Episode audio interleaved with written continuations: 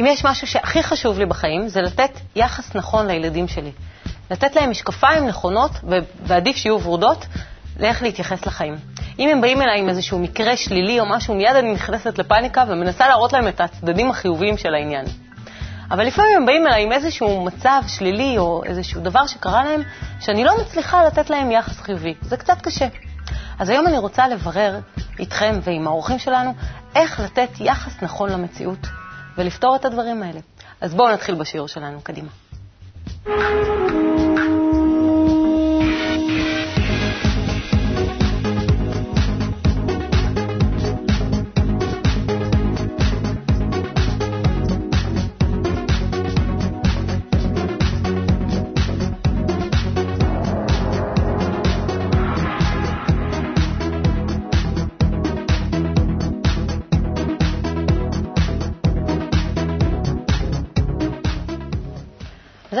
לילדים השקפת עולם נכונה? איך בונים להם יחס נכון למציאות, גלעד? דרך דוגמאות, המון המון דוגמאות. ילדים מאוד אוהבים את הטבע, אפשר להראות להם הרבה מאוד דברים שהם כביכול עשויים להיראות שליליים והם בעצם חיוביים. זרע, זורים אותו באדמה, הוא צומח, אחר כך באה פרה ואוכלת אותו, הפרה גודלת, נוצר אצלה חלב, אנחנו לוקחים את החלב הזה, אה, שותים אותו, אוכלים אותו, עושים, עושים ממנו הרבה מאוד איך מוצרים. איך הוא יכול לקחת את זה לעצמו? מה, מה קשור בינו לבין הטבע? להראות לו שדברים, להראות לו שחוקי הטבע, הם, כמו שהם מתנהלים, כך גם החיים שלנו, כך גם מערכות היחסים בינינו. ולכן לא לנסות להיאבק בהם או להילחם בהם, אלא לראות שגם אם כרגע אני לא רואה את הצד השני, תמיד יש גם צד שני. לדוגמה, אפשר לעשות מין משחק כזה עם ילדים. תמצאו לי משהו שאין לו דבר הפוך. אין דבר כזה בטבע.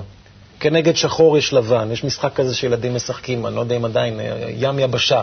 קופצים מכאן לכאן, יש שחור לבן, יש אה, בלוח של הדמקה יש את, כל, את, את השחור והלבן. אז מה זה אומר, שיש לזה משמעות? זה אומר שגם בחיים שלנו תמיד לכל דבר יש את שני הצדדים, והאיזון הוא היכולת לראות את שניהם ולהחזיק בהם. וזה דבר שבאמת צריך ללמוד אותו, להיות בו. גם אנחנו כמבוגרים זה עוד חסר לנו. אז אבל... בגלל שזה חסר לנו אני לא יכולה לתת להם את השקפת מציאות הזאת? רק בגלל זה. זהו? רק בגלל זה, כן. בית ספר להורים. בית ספר להורים, תשני את עצמך, גם המציאות של הילדים שלך תשתנה. טוב, אבל נראה בכל זאת מה יש לילדים להגיד. בוא נלך.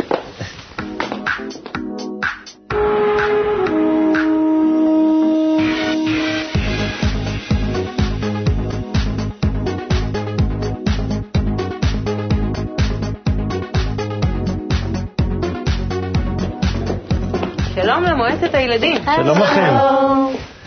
מי איתנו היום? יונתן. אז נציג אותך, קודם כל תגיד לנו בן כמה אתה? עשר וחצי. רוני, בת כמה את? שלוש עשרה. ושלמה? תשע. בן תשע. אני שאלתי היום, אני רוצה לתת יחס נכון לילדים, אני רוצה שתעזרו לי לדעת איך לתת משקפיים נכונות לילדים. אז אנחנו נתחיל לשאול שאלה קצת קשה, אבל תנסו. האם אתם חושבים גם שיש משמעות לכל דבר בחיים? אמ, אני חושב שכן. כאילו, לכל דבר יש משמעות. גם נגיד לשלט הזה סתם ככה. כאילו, אין לך כוח כל רגע נגיד לקום, להגיע למכשיר וללחוץ על הכפתור. כאילו, את רוצה משהו שכאילו, שיעזור לך. אז כאילו, לכל דבר כאילו יש משמעות. נגיד, את שמה שרשרת, נו, סתם ככה. את לא סתם שמה שרשרת והכל. כאילו, למשל בטבע. תסתכל על הטבע. אתה חושב שלכל דבר יש משמעות? לאור, ליום, לחושך, כן. קור, לחום. כן, לכל דבר. נגיד חם לך, וזה, ואתה רוצה כאילו משהו שיעזור לך, אז יש קור. כאילו כל דבר, כאילו זה גם יכול לפתור לך את הבעיות. זה מאזן. כן. ככה אני גם חושב, עם, למשל עם, עם הטמפרטורה. לך תשים עם נמר שרגיל לחיות באפריקה, איפה שחי הנמר הסיבירי. לא ישרוד שם עם הפרווה הדקה שלו. כל אחד בדיוק בטבע צריך כן, להיות במקום שלו. ואותו דבר עם הנמר הסיבירי, תשים אותו איפה שחי הנמר הזה שבאפריקה. הוא ימות מחום. אבל בשביל מה צריך בכלל נמר סיבירי? מה, העולם לא היה מסתדר בלי נמר סיבירי? כנראה שלא. לכל דבר יש אה, משמעות, גם נמר סיבירי, אפילו לדרורים. היה ניסוי מאוד מעניין, נדמה בצפון קוריאה, שהשמידו את כל הדרורים בגלל שהם אכלו יותר מדי אורז. ואחרי כמה זמן גילו שבעצם מה שהורס יותר את האורז, אלה היו הזחלים הקטנים שהם היו אוכלים. וברמה כזאת, זה אתה רואה בעצם שלכל דבר יש משמעות, לעכביש, ליתושים, גם ל... לכל דבר יש משמעות, אתה לא יכול לדעת הרגו את. הדרורים ובעצם היה פחות אורז יש כתוצאה לי מזה. עוד דוגמה. גם יש דוגמה די דומה לזה. אני לא זוכר באיזה ארץ זה היה, וראו שכל מיני חתולים מסתובבים וזה והכל, וזה הפריע להרבה אנשים, אז החליטו להרוג את החתולים.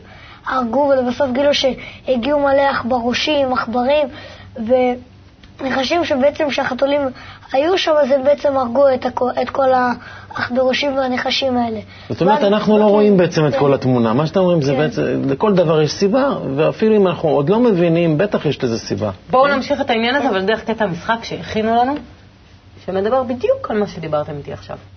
אז בואו נראה.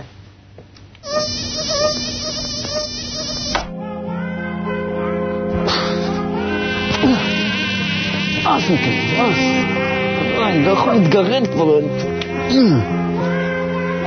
מה, גם אתם התעוררתם? רעש, לא יכול לסבול את זה.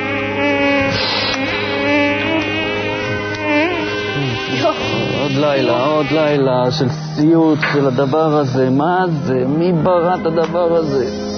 די כבר! בשביל מה? צריך להשמיד את כל היתושים. אחד-אחד לתפוס אותם, להשמיד אותם. בטח. עובר לך. והג'וקים, נכון. ג'וקים, ונמלים, לא? זבובים, כל הטורדנים האלו כן. שלא וגם- לא עוזרים בכלום. שום דבר הם לא נותנים אתה לנו. יודע מה? גם נחשים ועקרבים, את כל החרקים כן, צריך מה להשמיד. זה? זה מכה. אבל. למה אתה עושה, היתושים, אתה יודע מה וואי, וואי, אל כאילו את הלחץ דם. שלך עולה ואז הם עוקצים, אתה מבין את לא הקטע? נמאס לי כבר להשמיד, בואו נעשה קמפיין, נשמיד אותם. גם העירייה הזאת, אתה יודע מה, שירססו אז את הכל. אז בוא- אז בואי נעשה, נו, בוא נ... הרגת? וואי, כמה דם. בואי נעשה את זה ב- זה ב- ב- באינטרנט. אני אארגן קמפיין, נעשה, נמצא איזה משהו להגיד, איזה סלוגן, משהו... אה, השמד, השמד... אה, זה השעה ש... לא משנה, אני לא. אי אפשר, אנחנו לילה שלישי, אנחנו כבר לא ישנים, אנחנו צריכים צריכים לעשות משהו. זה רק משהו. תחילת הקיץ, תבין, זה רק תחילת הקיץ. תגיד, אתה- אתה ריססת בכלל? ניצסתי את- את כל הבית מפנים ומאחור. הנה, הנה, הנה, קורל, זהו. טוב, חבר'ה, אין ברירה, נוהל קהילה, בואו נעשה נוהל קהילה רגיל. אין מה לעשות, נו, מה מה למה? לעשות? אני לא מבינה. למה? לפחות שיוציאו להם את הכל. ש- שיעשו להם הנדסה גנטית, עושים בואי, בואי, בואי, בואי, בננה. בצורת מלפפון, אה. יאללה, מהר, חבר'ה, אנחנו צריכים לעשות את זה מהר, כדי שלא ייכנסו, יאללה. הפעם אני לא ישנה בצד. כי הרגליים שלי בחוץ והם עוצרים אותי. הספה היא שלי, אני מצטער.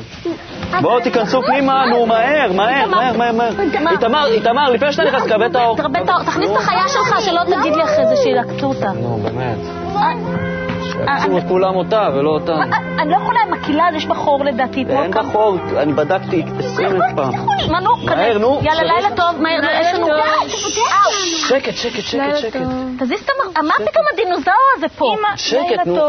זה תנין או דינוזאור? יאללה. יאללה, לילה טוב. אה, אה, כל הזמן, שימה. יואו, בכלל נטושות. אמא. שקט. רגע, אבא, יש מדי יתושים, מה יאכלו הצפרדעים? שיאכלו רגלי צפרדעים.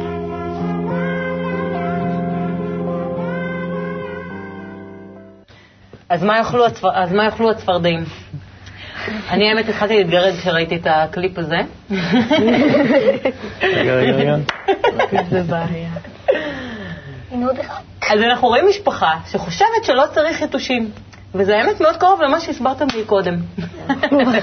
פילת הצורה. חבר'ה, ריכוז. אני מבינה שכמו שהילד אמר, שיתושים אה, אולי כן צריך, צריך בשביל הצפרדעים, ואולי בשביל עוד כמה דברים שצריך לחקור באינטרנט בשביל מה צריך אותם, אבל לא באנו לדבר על יתושים. אני רוצה לדעת אם אתם חוויתם איזשהו מצב כזה, שראיתם משהו בטבע או בכלל בחיים, שחשבתם שלא צריך אותו בעולם, שהיה נראה לכם מיותר. קצת קשה. משהו שנראה לגמרי מיותר, שממש אפשר בלעדיו. חוץ מאבא ואמא. אה, אני בהתחלה חשבתי... אני בהתחלה חשבתי שכל כאילו מה שנשאר מהאוכל והכל, אפשר לזרוק. בהתחלה כאילו תמיד חשבתי לא צריך. אוכל. כזה כל הזמן והכל. לא אוכל, שיריות, כל הבקבוקים האלה והכל. אז כשגדלתי וזה, והבנתי, ראיתי שאפשר למחזר את זה, כאילו, והכל, כאילו, בהתחלה כאילו, יש אנשים שחושבים שלא צריך את זה, בהתחלה שכבר מבינים, אמרו לי, צריך את זה, נשאיר, לא, לא נזרוק. יש מה לעשות עם זה. אפילו זה לא מיותר. יש לכם איזשהו רעיון? אה, כן, הזכרתי. אה, אצל סבתא, אה, אז אה, תמיד יש חבישים במקומות האלה, בגלל שקשה להגיע אליהם, ואז יש שם את הכורים וזה, ואני תמיד לא סבלתי אותם. אמרתי, בשביל מה? בשביל מה הם צריכים אותם? הם אה, רק שוכבים להם שם ויכולים לעקוץ אותנו, כאילו, פעם אחת זה קרה לי. באמת. עקצת לך עכביש? כן, אני פשוט נתקעתי בו והוא אה, חשב שאני זבוב או משהו. טוב שלא סגר עלייך עם הכורים. זהו, בכלל. ובקיצור, אז אה, פשוט הלכתי יום אחד, התחלתי להתעצבן ועשיתי טרור בבית, הרגתי את כולם. יום אחרי זה, איזה בעיות, איזה יתושים נכנסו אלינו הביתה, איזה זבובים, פשוט, זה היה כבר בלתי נסבל. הייתי מוכנה ללכת לחנות חיות ולקנות עכביש. זה היה פשוט בכזה מבט של, וואו, לא ידעתי עד כמה זה חשוב. יש סרט כזה שנקרא כוורת בסרט, יצא לכם לראות אותו? כן, כן. שהוא בדיוק מדבר על הדבר הזה, שדבורים, אתם- תספרו לי אתם. מה, אני ראיתי כאילו, אתם לא זוכרים שום אני דבר. זוכר, אני זוכר, לא למה זה קשור. אני אה, זוכרת שכל פעם כאילו, הדברים כאילו לא הבינו למה לוקחים להם את הדבש והכל, כאילו מה שהם ייצרו בעצמם ואז הם והכל. הפסיקו לייצר, היה שם איזשהו... כן, ואז לקחו את כל אבל מה הדבש קרה. בסוף כשלא... הם היו- לא כשלא היו פיזרו? האבקה משהו, ואז כאילו כל הצמחים נבלו ל... אגב, התופעה הזאת ממש קורית עכשיו, זה כאילו סיינפלד שם ניבא את הדבר. והיום בארצות הברית יש מכה מאוד גדולה, הדבורים לא יודעים למה, כנראה איזה וירוס או מה פוגע בהם, וכמות הדבורים יורדת, ומאוד מאוד מפחדים שהתבואה והפריון של השדות ירד בכמות מאוד למה גדולה. אנחנו לא יכולים לעשות זה את כבר? קורה היום. מה? למה אנחנו לא יכולים לעשות את זה? אנחנו נקווה שלא נעשה את זה, כן? אתם מכירים מצב שקרה לכם אה, בחיים, מצב, לא בטבע או משהו כזה, לכם אישית, שהיה נראה לכם מאוד לא טוב, אחרי זה עבר, עברה עוד תקופה, ופתאום המצב הזה היה נראה לכם דווקא חיובי, דווקא בסדר, דווקא כאילו שזה מה שהייתם צריכים לעבור. זו שאלה קצת קשה, תחשבו. אמ, יש לי כזה רעיון. זה תמיד קורה כשנגיד את אה, רבה עם, אני רבה עם חברות, אז uh, באותו רגע הריב נראה uh, כאילו אני הכי צודקת ואני הכי זה ואני הכי זה. ואחר כך את כאילו מצטערת, ולמה זה קורה לי, מה אני עשיתי דווקא, היא, זה, זה, למה היא אשמה וזה, ולמה הכל נופל עליי תמיד, ואז יש כל הרחמים העצמאיים האלה. ואז אחרי שמשלימה והכל מסתדר כאילו, אז את בעצם קולטת שוואו, הייתי צריכה לעבור את זה. כאילו, הייתי צריכה לעבור את זה בשביל להבין שגם אני אשמה, ו, וכאילו, שהמצב הזה הוא לא כזה נורא. אולי, אולי שגם מבינים אה, מה זה להיות בלעדיה. כן, זה, זה, זה גם אה, טוב. כאילו, זה פשוט תהליך שאת צריכה לעבור, אבל באותו רגע זה מאוד קשה להבין אבל. יש הרגשה שזה מה שהיה צריך להיות. כן, אבל באותו רגע, כאילו אם אני אחזיר את הזמן אחורה, אין, זה, זה דבר בלתי, כמעט בלתי אפשרי, פשוט לשנות לגמרי את המציאות ולחשוב, וואלה, זה בסדר. רק אחרי כמה זמן את יכולה לקלוט את זה. יש לכם איזושהי דוגמה, שלמה? אה, בהתחלה לא רציתי ללמוד לשחות, ככה עד גיל שמונה וחצי בערך. עכשיו אני והיום אתה בן. תשע וחצי. היום אני בן תשע. למה, נראה לך מיותר לשחות, או שפשוט פחדת? לא, או פשוט, פשוט, מה, בריחה, מים קרים, כל שבוע איזה פעמיים. איזה כאב ראש. איזה כאב היו ראש, תירוצים למה לא. כן. היו תירוצים הרבה מאוד. יפה. אנחנו נמשיך לברר באיזה משקפיים צריך לתת לילדים כדי להסתכל על החיים. תודה רבה לכם, השאלות היו קשות והצלחתם, נהדר. את השיחה הזאת בטוח היינו צריכים. להתראות. להתראות. ביי. אה, כן, מה רצית? זה מעניין. וואו, כן.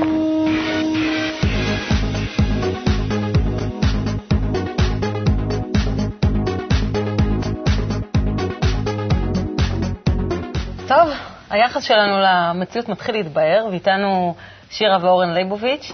יש לכם אה, שני ילדים, בני כמה הם? שנתיים וארבע. ואתה גם אה, איש חינוך במקצועך, ותוכל לתרום לנו בזאת. אה, שלומית אבני, מאמנת הורים ומנחת קבוצות הורים. וראינו את הקטע המשחק, שאומנם באמת, כמו שאמרתי, לא באנו לדבר על יתושים, אבל אנחנו מנסים להרכיב איזשהו יחס אה, למציאות, לילדים, איזושהי השקפת עולם, ואנחנו מנסים לברר באיזה דרכים ועל איזה עקרונות לבנות אותם. מה את חושבת על מה שראינו? אה, אני אה, חושבת על העניין הזה ששאלת גם אותם וגם אותנו כאן אה, בהתחלה, איזה משקפיים לשים להם.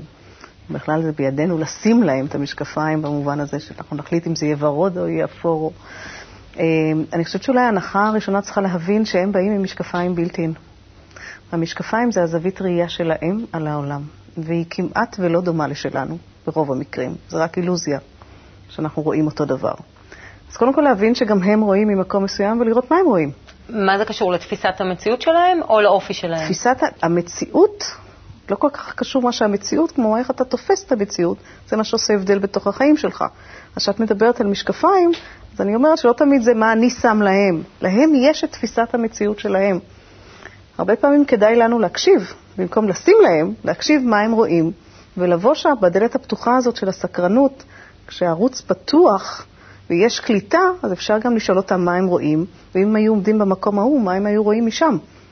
ובעודי מסתכלת על הקליפ, נזכרתי, יש ספר מדהים אה, ככה שיכול להיות אה, ככה טריגר לדיבור עם ילדים על זוויות אה, שונות ועל הקשר רחב של תמונה, כי ילדים באופן טבעי רואים הקשר צר של תמונה. הם רואים את מה שקשור אליהם. גם אנחנו, אבל הם עוד יותר. ויש ספר שנקרא זום, אני לא יודעת אם מישהו מכיר אותו. מכיר ספר? מדהים, יש שניים שלו. ש- שבאמת מתחיל עם איזה זום אין, כמו בצילום, ואנחנו... כל דף שעוברים כל דף רואים יותר. יותר. ואז אפשר גם לבדוק איתו באיזה דברים בתוך החיים שלו קורה הדבר הזה.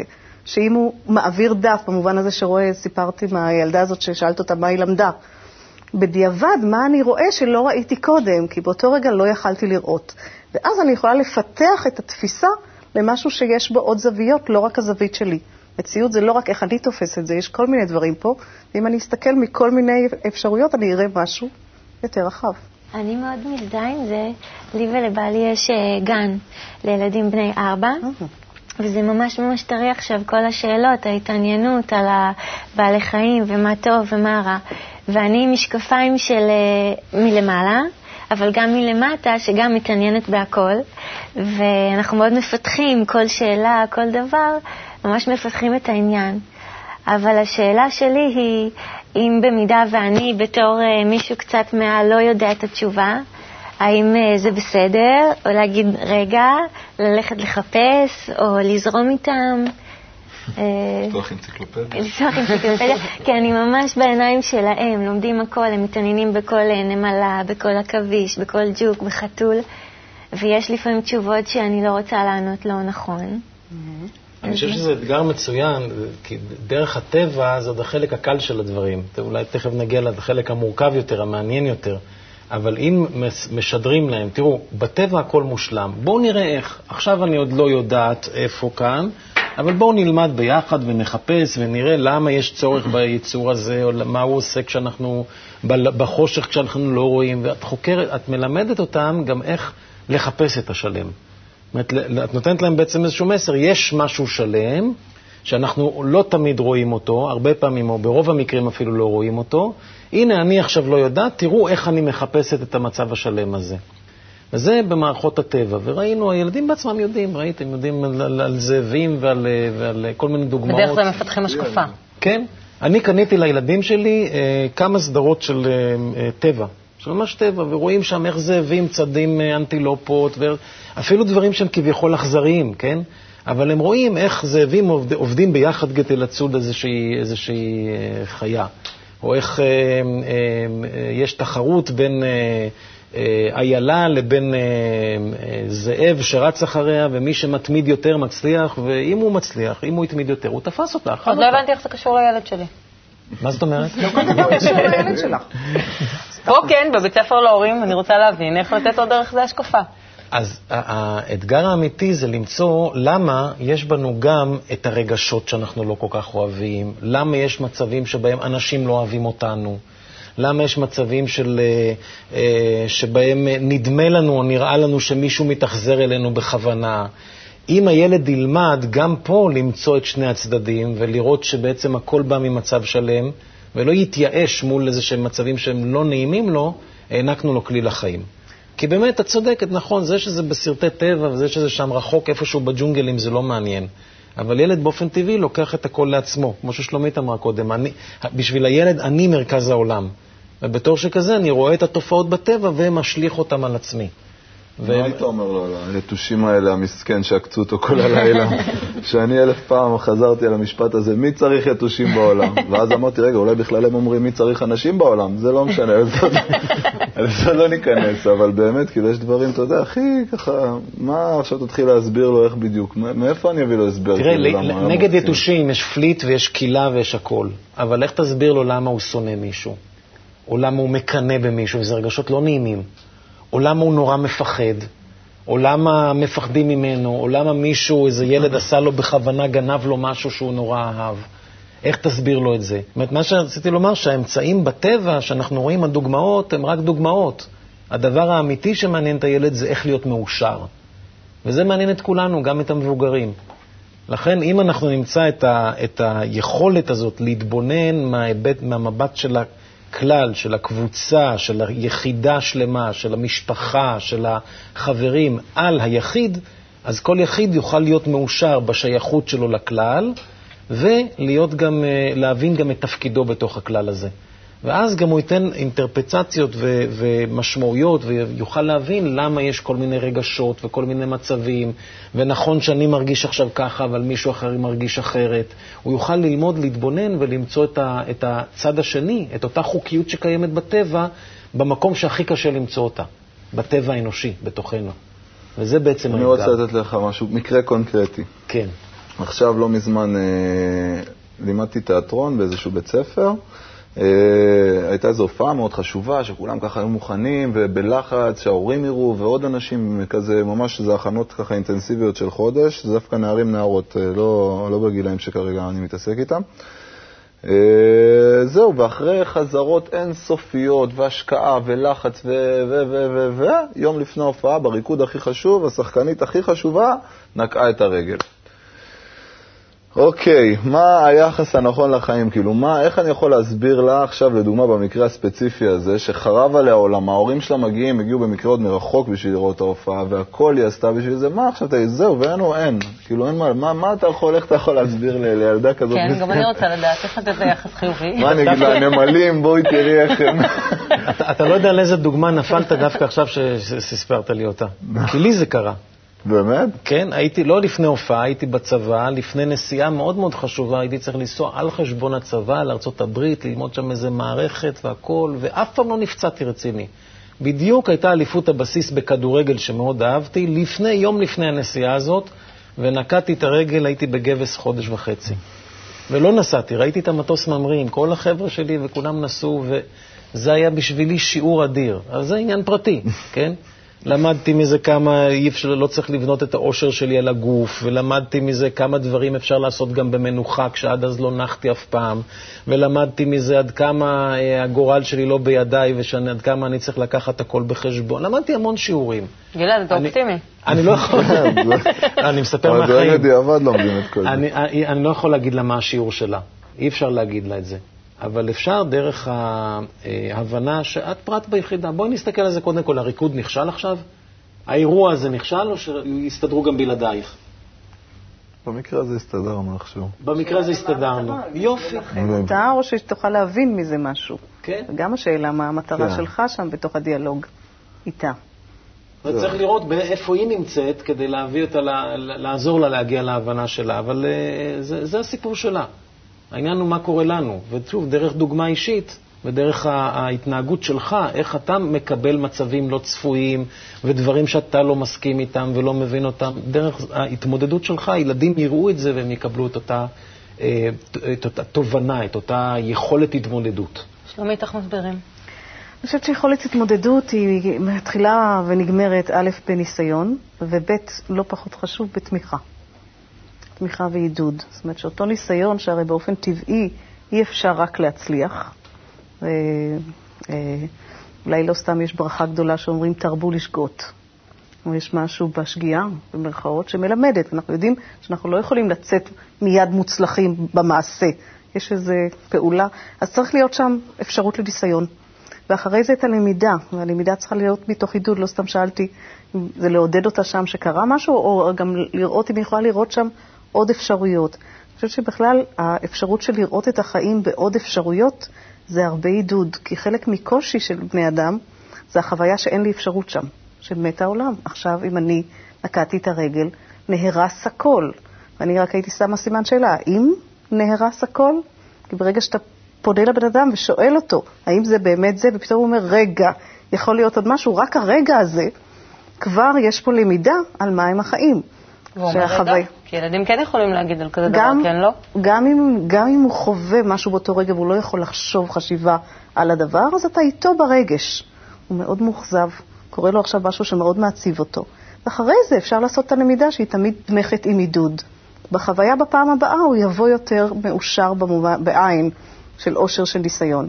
ואז יכול להיות שהוא גם יוכל לראות מה עכשיו אני לוקח, מה יש פה, מה קרה כאן שלא ראיתי. אבל זה התנסות, זה אימון.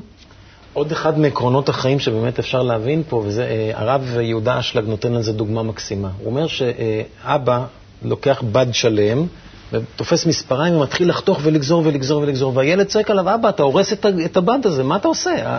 היה בד שלם והרסת אותו. ואחר כך אבא לוקח את החתיכות ובונה מהם, תופר מהם אה, חליפה.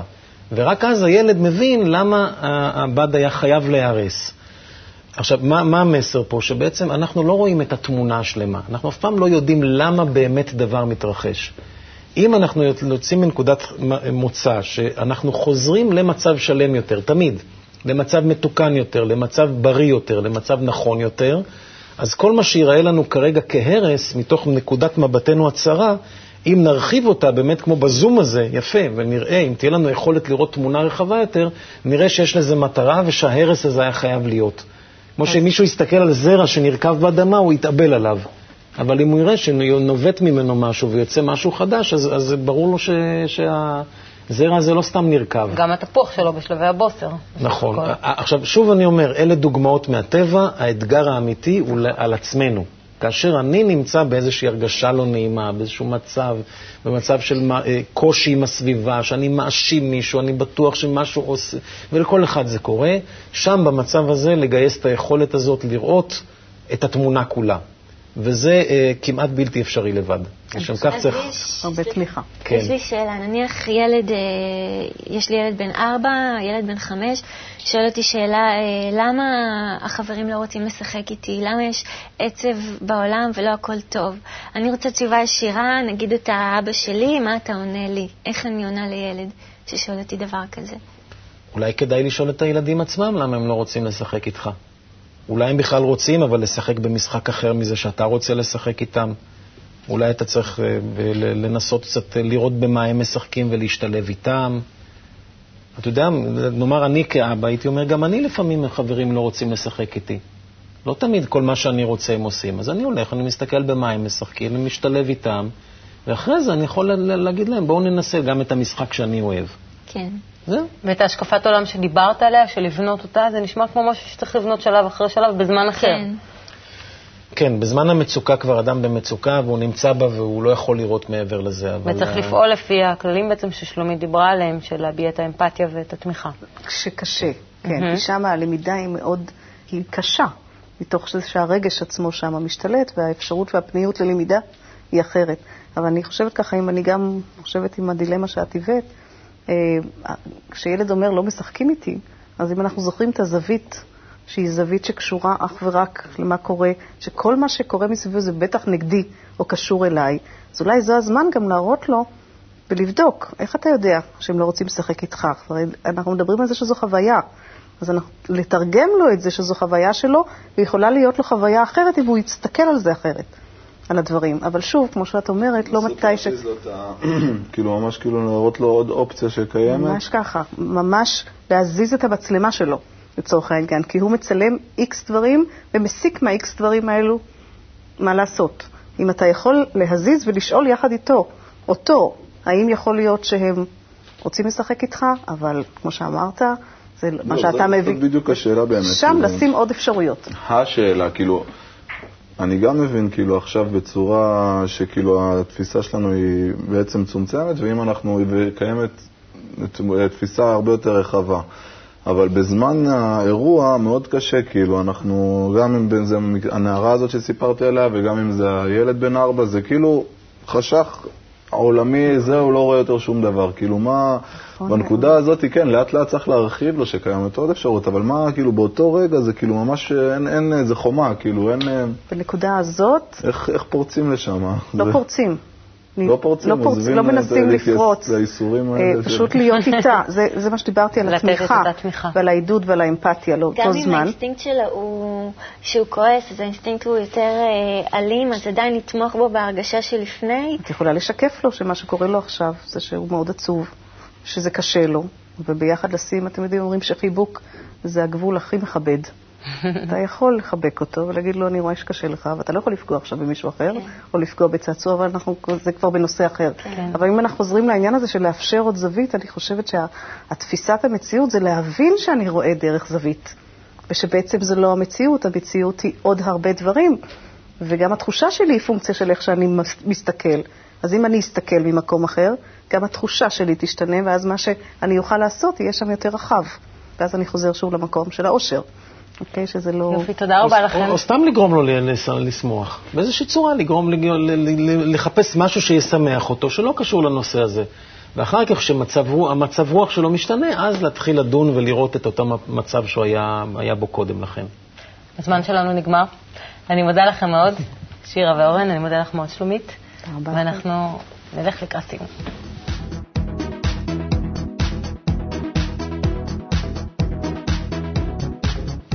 אז גלעד, מה היחס הנכון למציאות? אנחנו דיברנו על המצב הקריטי, אבל אנחנו דיברנו גם על המצב הרחב של לבנות.